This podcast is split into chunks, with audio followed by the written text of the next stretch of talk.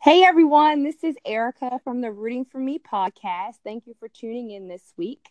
Of course, this week we're going to round back to self care. Specifically, we're going to go back to episode four when we connected with Kimmy Huntley from Huntley Counseling Center in Charlotte, North Carolina, and take a deeper dive into self care.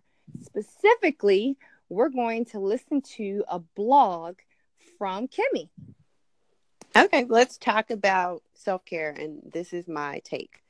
Now, it may seem like a trend or something that's cool to embrace, but personally, this is a part of my lifestyle. I'm a big advocate and supporter of self care. And being a mental health counselor, I take this very seriously and it's important to me. So important, in fact, that I have designed t shirts aimed at self care and I've dedicated proceeds to assist individuals with their mental health treatment um, if finances seem, seems to be an issue. Um, I want to start off by letting you know that self care is totally individual. It's not a one size fits all type of practice. Self care can mean different things to different people. But at the heart of it all, it is not selfish and it's intentional. Um, so you're probably wondering where do you start? A lot of self care, we just may call it something else. It's physical though. Identify what activities you like to do that make you feel good or happy. Again, it's individual and it's personal. Self care is and can be quite intentional. Spend more time if necessary to carve out time to take care of yourself. Be kind to yourself.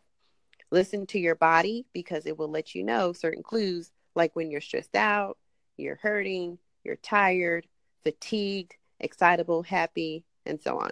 I choose to exercise, eat more healthy when I feel the urge to do so. My body usually lets me know that.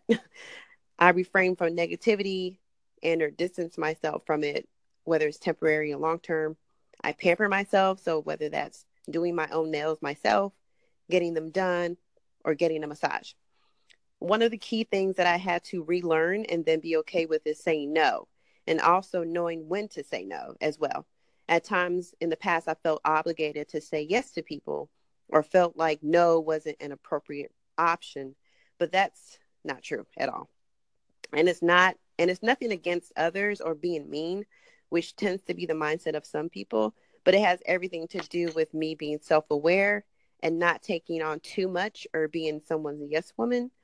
Believe it or not, there is so much freedom in taking care of yourself and again, self care isn't selfish. As a matter of fact, it's the complete opposite. It's an unselfish act of being the best you that you can be for yourself and others as a result. Thank you, Kimmy. I love that. My favorite part was about being a yes woman because I'm going to be honest, I'm guilty of that. And I'm reading a book about that. uh, it's teaching me how to be a no woman. and the book is titled for any single women listening. Mm-hmm. It's called Why Men Love Bitches. Yes, oh, I said it. it's called Why Men Love Bitches from Doormat to Dream Girl. It's a woman's guide to holding her own in a relationship. Okay. And it's New York Times best-selling author Sherry Argov. So it's basically giving you the tips to kind of hold your own in a relationship and not necessarily accommodate to your partner all the time mm-hmm. and have them reach out to you and want you and not be a yes woman. So I'm working on that. So that was the best part of the blog for me personally.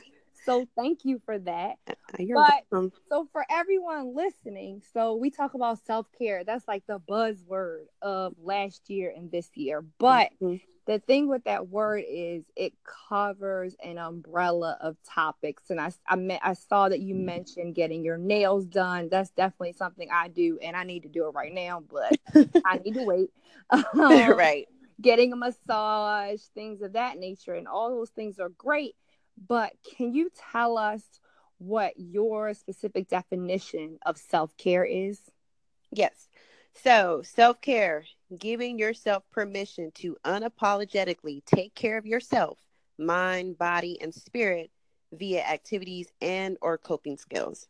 Pretty straightforward. Awesome. Yes, that is pretty straightforward. I was actually listening to this um,